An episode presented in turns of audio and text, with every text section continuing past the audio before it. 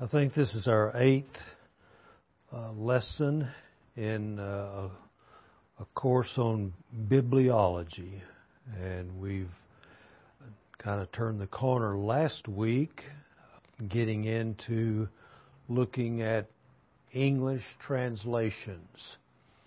And I don't want to do much review, but I do want to get a little running start into where we are tonight we talked last time about the problem of translations, how it is a real project. You you take uh, language, phrases, uh, idioms of actually uh, thousands of years, and you try to bring it up to a modern setting and uh, then the fact that uh, translators are imperfect men, and therefore translations are also imperfect.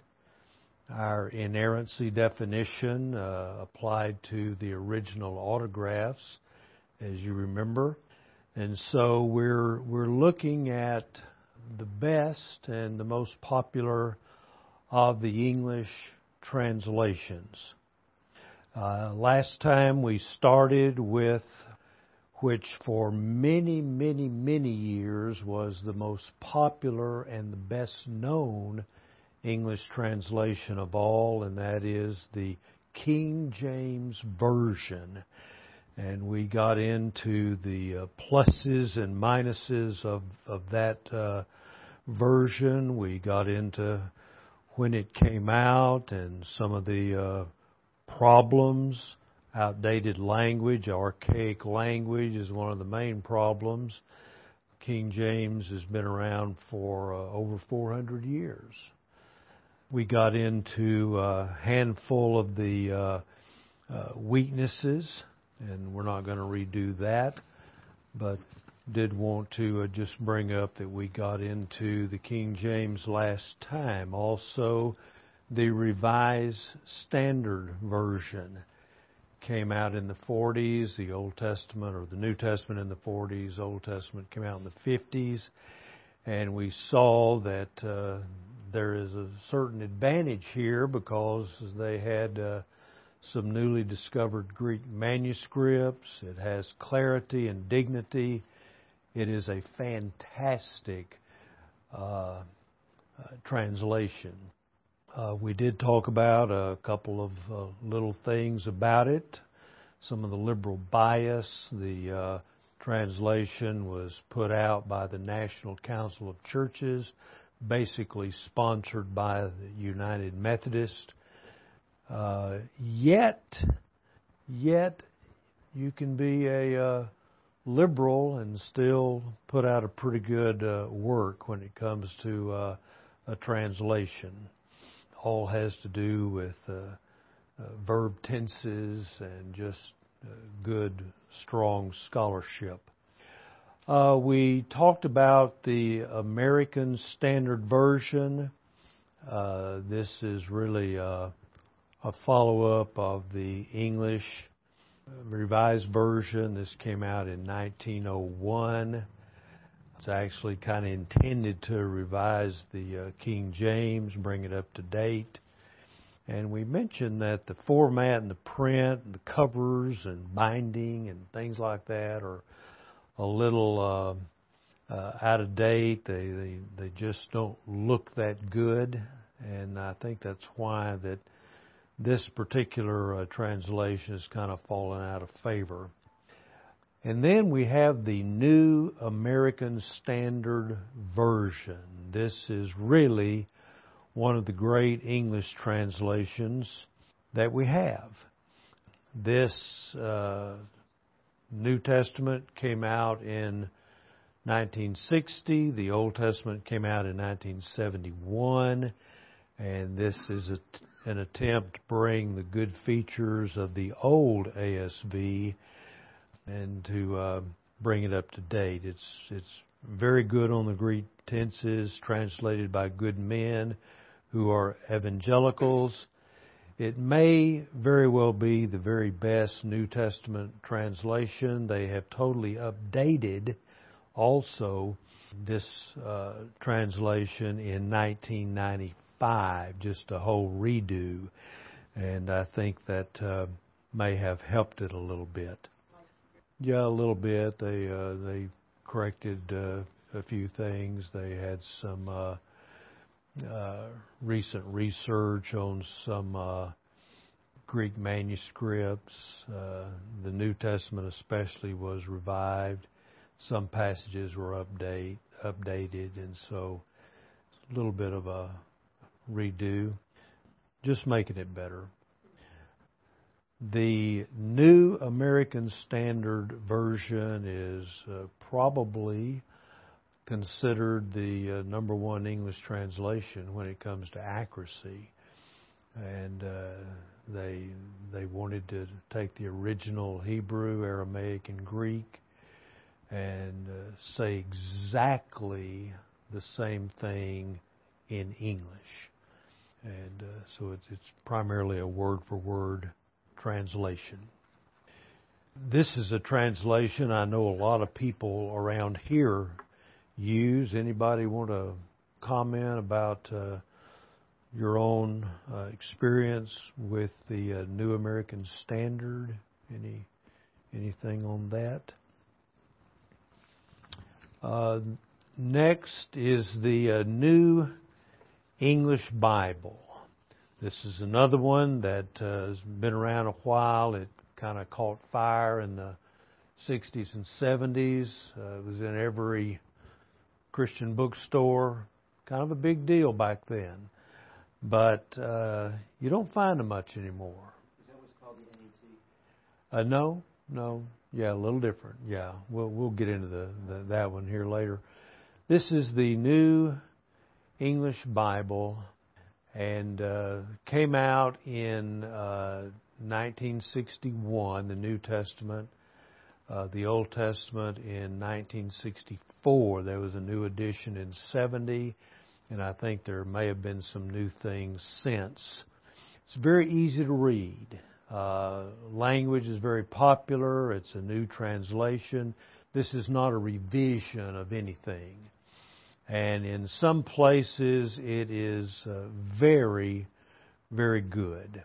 In other places, uh, kind of a little too English, you might say.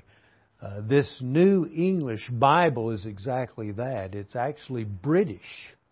So let me uh, let me have a couple of you read a passage in uh, Matthew, Matthew chapter 6, verse 13.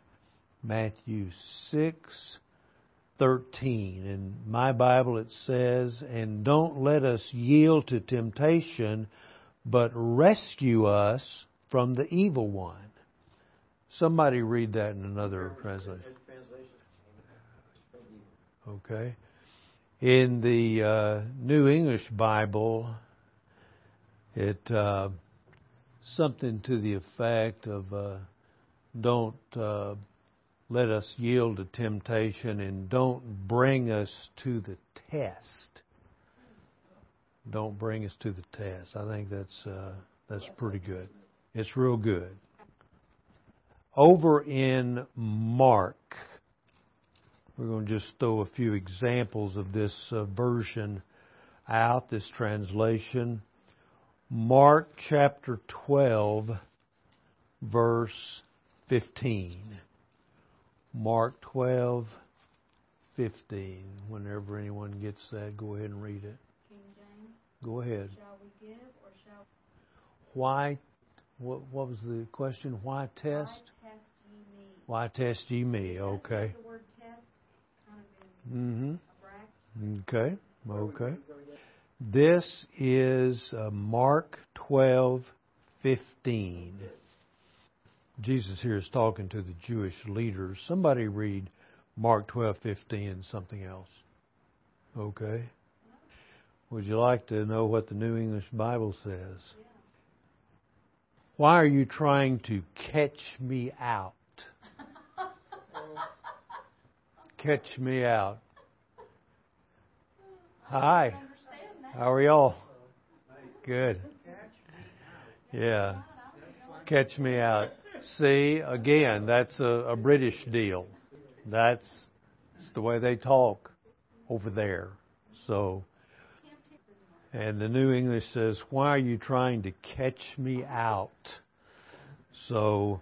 Well, how about this one? ASV is, Why make ye trial of me? Mm-hmm. And what's going on here uh, is that the Pharisees are actually trying to do what they normally do with Jesus trap him. So the deal is, why are you trying to trap me? And uh, the New English Version uh, has that British way of doing it. Why are you trying to catch me out? Uh, first, yes, absolutely. Absolutely couple more here and then we'll move on. First Corinthians. First Corinthians uh, 16. First Corinthians 16, 8. First Corinthians 16, verse 8. Mine says, In the meantime, I will be staying here at Ephesus until the festival of Pentecost in the New English Bible, 1 Corinthians 16:8 says, "I will tarry until the feast of Whitsuntide." Whitsuntide. So uh, it is. It is. That is the British version. So this is a British translation, more or less. So anyway, uh, and then, exactly. Yeah. Whitson, W, uh, let me look at it, W H I T S O N, T I D E. Yeah, First Corinthians, First Corinthians, sixteen eight. Let me do one more. This is, of course, uh, major. We're just kind of covering how some of these other translations are so different than kind of what we're used to. A lot of us are used to King James. Some of us are used to the NIV. We all probably have kind of a favorite go-to translation. Uh, New American Standard is, of course, very, very popular here in this church. But this is the New English version, and we've already seen some things that I don't think we had ever seen before. And here's one even, uh, I'll use the word worse. uh, this is um, Genesis 11, 1.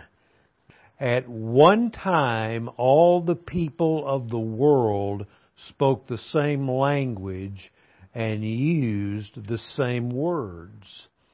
Uh, somebody uh, that has something different, uh, read Genesis 11:1. This now the whole earth, and uh, the way most of these uh, translations are sounding tonight. How about the New English Bible? Here it goes. Once upon a time once Upon a Time. Uh, it introduces something that sounds like a fairy tale. Absolutely. So uh, I think most of us would find that kind of to be a head scratcher and wondering, you know, couldn't they couldn't they do a little better than that? And just one more, and we're not going to turn over there, but uh, because this is mainly the uh, uh, glossa, tongues, over in 1 Corinthians 14. The New English Bible doesn't use the word tongues, it uses the word ecstatic language. Wow. that was uh, 1 Corinthians 14. It's just every time you see the word tongues, the New English Bible says ecstatic language. In some King James, it'll say unknown tongue. Both of those are bad. Uh, It's a known tongue. It's not an static language. And so this is not what the Greek says. It's not what the Greek means. So, well, it's not a verse. It's just uh, everywhere you see the word tongues in uh, the Corinthian passages, mainly 1 Corinthians 14. So again, we're looking at some of the uh, the weaknesses of the New English Bible. Someone asked me last time, I think it was David, about the Amplified Bible, and I wanted to to make sure that we at least said a word about the Amplified Bible. The Amplified Bible is not really a translation. It's really a source book. Uh, this, uh, back in the day, was a bestseller. It's very helpful. Uh, the New Testament is very good, and the Old Testament is not too bad. But and the New the Old Testament was kind of produced hurriedly, but this is really uh, good if you understand the instructions. And the instructions basically say this is not a translation. Don't use it as a translation. It's primarily a source book, the Amplified Bible. All of these uh, translations so far have been uh, done by a committee of translators. That that's a good thing, and I want to uh, switch gears for a second and go to a translation, basically a paraphrase that was put out by one man. Can you imagine? Can you imagine taking the taking the Bible and translating it into the English language, and you do that by yourself? And that is exactly what Kenneth Taylor did. You remember that name, Kenneth Taylor. That is the Living Bible. Absolutely. The Living Bible, of course, back in the uh, early 70s was just the thing. It was. Uh, I remember in uh, in some churches. I was on staff at a at a church where every single person that joined our church would be given a Living Bible. You remember the that green cover? Remember that? And uh, everybody seem to, to have a living Bible. Very easy to read. You can't argue that. No one can misunderstand it. You can't argue that. It's actually a children's Bible. Kenneth Taylor had some children. He wanted to put a Bible in their language. And by the way, Kenneth Taylor was a good man. He was an evangelical. Uh, he had the right motive. One little problem about the Living Bible, and that is the accuracy has been sacrificed for popular language. That usually happens. You got to get a balance, and I'm not for sure the balance is really here in the uh, the Living Bible. It's not really good for serious Bible study, and it even has some uh, loose translation in some places. But uh, the Living Bible, once again, it's kind of made a comeback 15 years ago, maybe back in the 90s and at the beginning of the 2000s. Uh, I think they've added some neat notes and, and a lot of study uh, things from some very good, solid evangelical scholars, and so they've uh, they've tweaked it a little bit, and it's on some shelves again and selling pretty good. Also, kind of like the Living Bible, is the uh, the Phillips. Uh, the Phillips is actually a New Testament He's done some Old Testament, but I think it's mainly a New Testament Bible. It's a good paraphrase, easy to read. Phillips wanted to put a Bible in the language that the people could understand. He's done a great job. He's done uh, he's done an outstanding job. A couple of well, I'll throw out one not so good place where I think he missed it, and then one place where I think he just nailed it And by the way, that's kind of the way it is with translations. They they just have some tremendous spots that you say that's better than any Bible I've ever seen. And very likely it is. And then other places, just a few pages over, you read something and you say, "That's about as bad as I've ever I've ever seen," and so that's probably true too. In Galatians, verse six, Galatians six nine. My Bible says, "So let's not get tired of doing what is good." at just the right time, we will reap a harvest of blessing if we don't give up. If we don't give up. That's kind of where I'm going with this. Somebody uh, read uh, another translation Galatians 6 9. Okay. That's uh, pretty good. Anybody else got anything they want to uh, read? Let me uh, read you the Phillips translation says if we reap the harvest unless we throw in our hand. Unless we throw in our hand. Before we started tonight, I was telling Paul about this particular verse, and he told me that was a gambling term. I didn't know that. That's a poker term, Paul told me. But uh, here is a, an idiom from the gambling table that is put in this translation that is uh, probably, I think the word would be inappropriate coming out of Paul's mouth. I don't, I don't think that's probably uh, a good uh, translation or a good uh, paraphrase. Paul didn't see anything wrong with it, but uh, anyway, we we visited on that for a minute.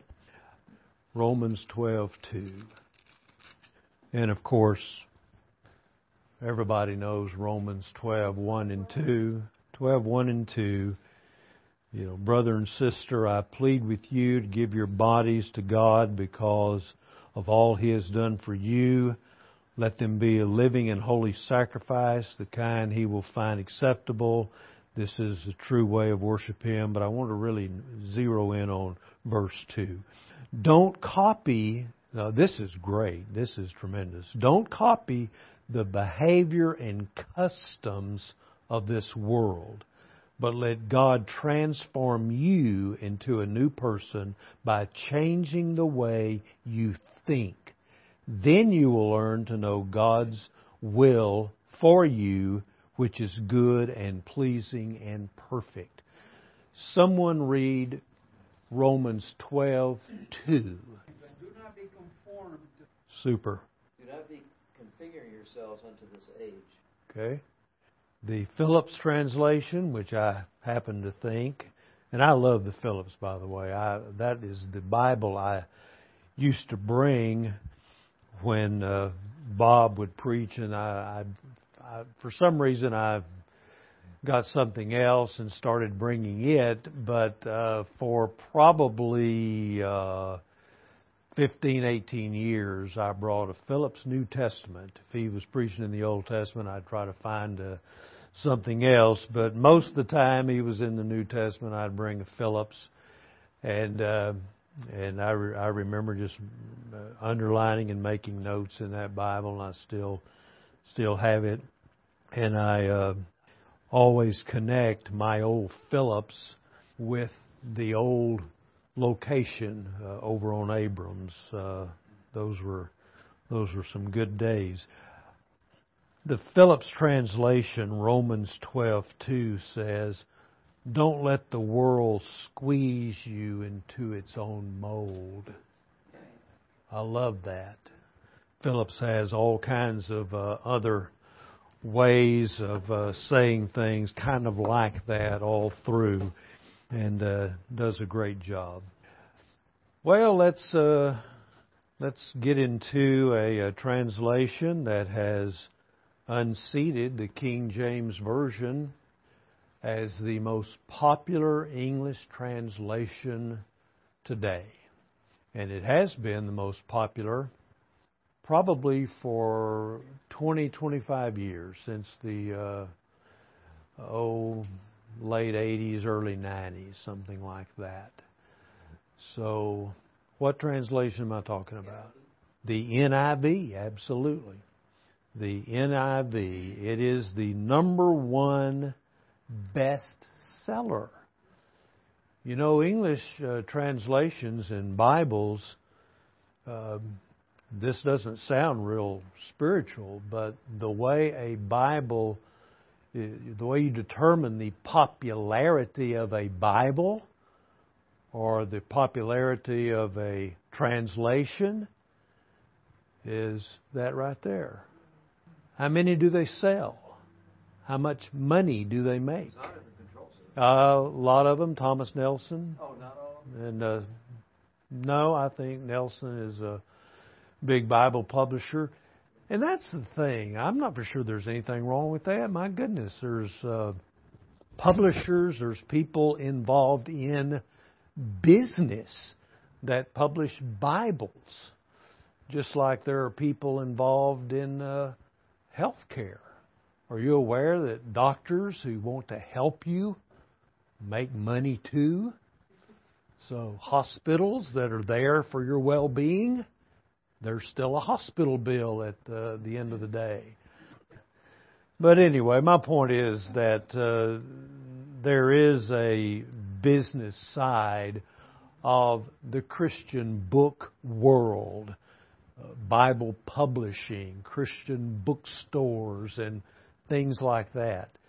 So uh, there, there's nothing, nothing wrong with that. Most people that are into that are, are very good people. New International Version. The New Testament came out in 1973. The Old Testament came out a few years later. Done by evangelicals, a good, good committee of good, warm hearted uh, evangelical scholars put this together. It's very accurate and really, really doesn't have a, much of a weakness. Uh, some people think it's not as smooth, uh, doesn't read as smoothly as maybe some of the others, but kind of back to the balance part. You're going to sacrifice smooth or accuracy. I mean, which which one? This really has become the standard translation of our day. Its uh, popularity has grown steadily through the years since it first came out. It's now the number one translation, English translation out there. And it's just, uh, it's wonderful. That and the New American Standard, I think, are probably as popular and the, the best two. I don't know if you do what I do a lot of times. I just uh, always want to know what Bible, what translation uh, certain preachers are using. And uh, I just kind of make a, a little mental note of that. Uh, when I hear a, a preacher, whether it be someone here or someone out, be in another church or something, or someone on television, and uh, there are one or two good preachers on television, by the way. So uh, when you hear someone on TV, I always want to know what they're uh, what they're using. Uh, there's another translation of one. Yes, sir. Mind if I interrupt with You go right ahead. Absolutely. NIV? And I'm Okay. coming around now to the point, I kind of like sin nature. What, what, what's your comment? Uh, I'm kind of with you on that. Yeah. Flesh, uh, sometimes that has two or three other different connotations about it, and uh, maybe not as clear as as sin nature. Yeah, yeah, yeah. Flesh is more old timey, uh, it seems, and so yeah, sin nature and one. You know, you just you don't hear very much about the word sin. Mm. more modern language. Did it- Well, I th- I think that uh, I think either one of those are very good. Uh, let's talk about the Williams translation. This is a, one man uh, translation again. It's not really well known. If you were to go in, it's uh, J.B. Williams. And if you go into a Christian bookstore today and say, I'd like to see the J.B. Williams translation, they might not know what you're talking about. It's not in a whole lot of bookstores much. It's in those little mom and pop bookstores that uh, you don't drive by all the time. And uh, kind of like Virginia's bookstore, you remember that one? And uh, some of the others. There's one uh, over at, in Snider Plaza, in close to SMU. What's the name of that? Logos, I think. And uh, but anyway, the the smaller Christian bookstores that aren't the chains and some of the chains are good. I like Lifeway and a few of those, but uh, the uh, J.B. Williams translation's not not in a whole lot of Christian bookstores much. Very accurate in places. It's uh, great on the Greek tenses. Uh, again, the weakness is it's a single translator. Sometimes the bias of a single person kind of comes out. It's safer usually to have a, a panel of translators, and so that's mainly um, the issues with the uh, the Williams. Uh, I think that's probably the same. Yeah, I think so. I think uh, yeah, Charles. I think is what that C stands for. It's actually J.C.B. Williams, and uh, Sorry, I just didn't look up the, what those initials stood for.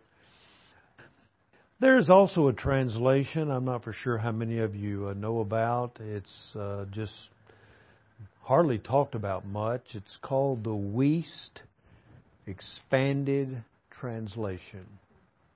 Wuest, W U E S T apostrophe yes, of course. Uh, Wuest expanded translation, actually of the New Testament, and the intent is different here. This is really not for public reading. You wouldn't want to use this in a pulpit. Uh, it's not for that. It's not to preach through. So you wouldn't use it to get up and preach a sermon from. And it's very awkward in places. Wuest tries to give the Greek tenses the sense that they would have to those who understand Greek. That is really what this is. For example, over in uh, somebody read uh, 1 John 1 1. Okay? Somebody have another 1 John 1 1. Let me read this one. We proclaim to you the one who uh, exists from the beginning, who we have heard and seen. We saw him with our own eyes and touched him with our own hands. He is the word of life. Now, here's what uh, Wuest has to say. That which was from the beginning, which we have heard with the result that is ringing in our ears, which we have seen with the result that is still in our mind's eye. See, where did that come from? It came from the Greek. This is the perfect tense. And the perfect tense is simply action that happened in the past with the result extending up to the present time. And so we we hear something way back, but what we heard is still being heard. I think you're right. We have heard, we have seen. Exactly yep, same thing. That's very good. Uh, expanded translation of the New Testament is very accurate, maybe uh, as accurate as any of them. It's a great verse by verse study. Again, it's not a Bible you would want to read uh, publicly. Uh, it's not a Bible that you would want to preach from. Yeah, go ahead. From Tay, Christ was alive when a woman. That's good. Uh, there's Moffatt's translation. That's a, that's a fair translation. We're not going to get into that. Berkeley, Berkeley translation. That really doesn't have anything to do with uh, University of California at Berkeley. That would be a bad one if it if it if it did. But uh, the Berkeley translation is kind of okay, kind of fair. There was one that was big deal when I was growing up in college. The Good News for Modern Man. Anybody remember that? Yeah, and of course, I think it came out in paper book. Kind of had that little gray, gray cover, and uh, really kind of like the Living Bible in some ways. The real, real conservatives really kind of hit it hard and gave it a hard time because it. Uh, it was just uh, a little too too many liberties really. And so i i even have a i have a book about the size of good news for modern man that talks about how bad it is. So anyway it's uh they did they did. Yeah. Let's look at uh let's look at three more. These are new ones pretty new and uh, I'm I'm certainly not an expert on anything we've looked at. Hardly, I've got some information and have put together a, a lot of stuff through the years on some of this. But uh, these next three, I just kind of uh, put these together recently. This is the New English translation, the NET finally completed in 2005. The New English translation, not the uh, New English version, but the New English translation is uh, kind of like the, the New International Versions, kind of like the New Jerusalem Bible and the uh, New American Bible. It's a completely new translation, not an update of anything. There's not an older one around. This is new. And this was undertaken by about 25 of uh, the very best Bible scholars. They worked uh, with uh, the very best available Hebrew, Aramaic, and Greek text. This was uh, initially conceived in November 1995 in Philadelphia. And the translation project uh, originally started as an attempt to provide a digital version of uh, a modern English translation over the internet. And so the Net Bible Project was commissioned to create a faithful translation that could be placed on the internet, downloaded for free, and uh, used around the world for ministry. And so uh, it kind of has an interdenominational and evangelical flavor, and uh, I think it's uh, I think it's pretty good. Uh, it's really famous for the immense number of lengthy footnotes. It is uh, very good at that. They even have now come out with both an English and a Chinese version. And the Chinese version is simply called the Chinese Net Bible. If you know some things about the uh, New English translation, uh, feel free to to kind of jump in. Uh, I've got a couple of little things here that I got, and I want to just kind of read them to you. It's kind of a little overview and uh, kind of a review of the New English translation. It says the NET Bible is a modern English version with over 60,000 footnotes that help explain the translation. It's a completely new way to approach translation. That the translators themselves uh, justify the words they choose with careful explanation and provide uh, bibliographic, uh, linguistic, and textual support for the words. It's clear and accurate translation. It's modern English, contains, as I mentioned, 60,000 footnotes, and it is continuously being updated. It talks about the uh, extensive, uh, reliable notes. And uh, a member of the uh, translation uh, committee was uh, Wayne Grudem, who I think most of us know who that is. Here's a quote of the the Net Bible. It says, "The Net Bible is a Bible you can trust. The translation is clear, accurate, and powerful. They bring to the layman scholarly insights and discussions that have up till now been accessible only by those trained in the biblical languages. If you are serious about studying Scripture, get a copy of the Net Bible. Chuck Swindoll said that.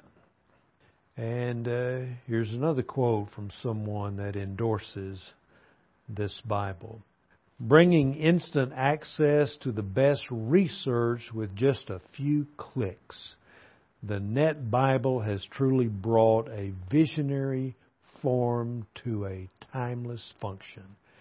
It's a great step in the church's preparation for the next millennium. And Gene Getz said that. So the uh, Net Bible pretty good. That's uh, some things that uh, we would have to say about that. How about the ESV, the English Standard Version? This is a study Bible. It was created to help people understand the Bible in a deeper way. It's one of the most comprehensive study Bibles ever published. The ESV study Bible features actually more than 2,700 pages of notes, Bible resources, full color maps, illustrations, charts, timelines, articles. Unbelievable. The ESV is, uh, this is a uh, quote from a guy who endorses this Bible. The ESV is a dream come true for me. Uh, it provides the continuity and modern accuracy I long for. Now, the scope and theological faithfulness of the ESV Study Bible notes is breathtaking.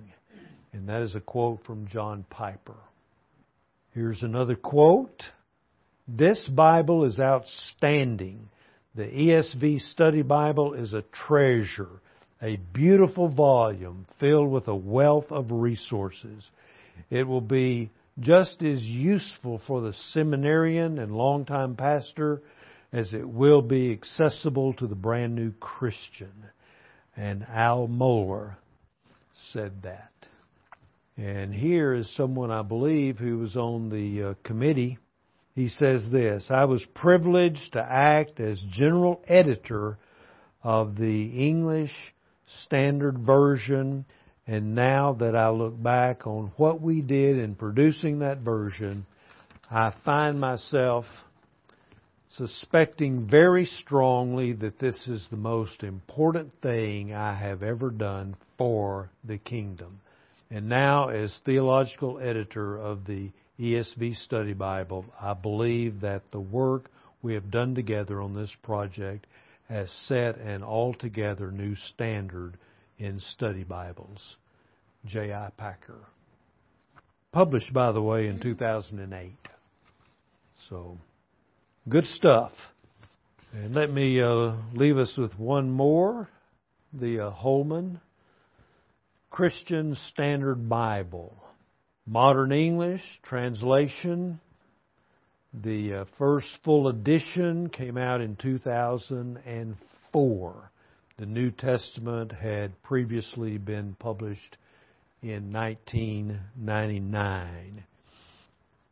Lifeway uh, Christian Resource, uh, which is the publishing arm of the Southern Baptist Convention, is the group that uh, put this together. They funded it. They published it, and uh, I think did a pretty good job. And let me just read you a couple of things. The translation philosophy reads the Holman Bible Publishers assembled an international, interdenominational team of 100 scholars and proofreaders, all of whom were committed to biblical inerrancy. About that? We're back to that word. The translation committee sought to strike a balance between the two prevailing philosophies of Bible translation formal equivalence, meaning literal word for word, or dynamic or functional. The uh, functional equivalence is uh, thought for thought. And so that's kind of the, it's either word for word or thought for thought.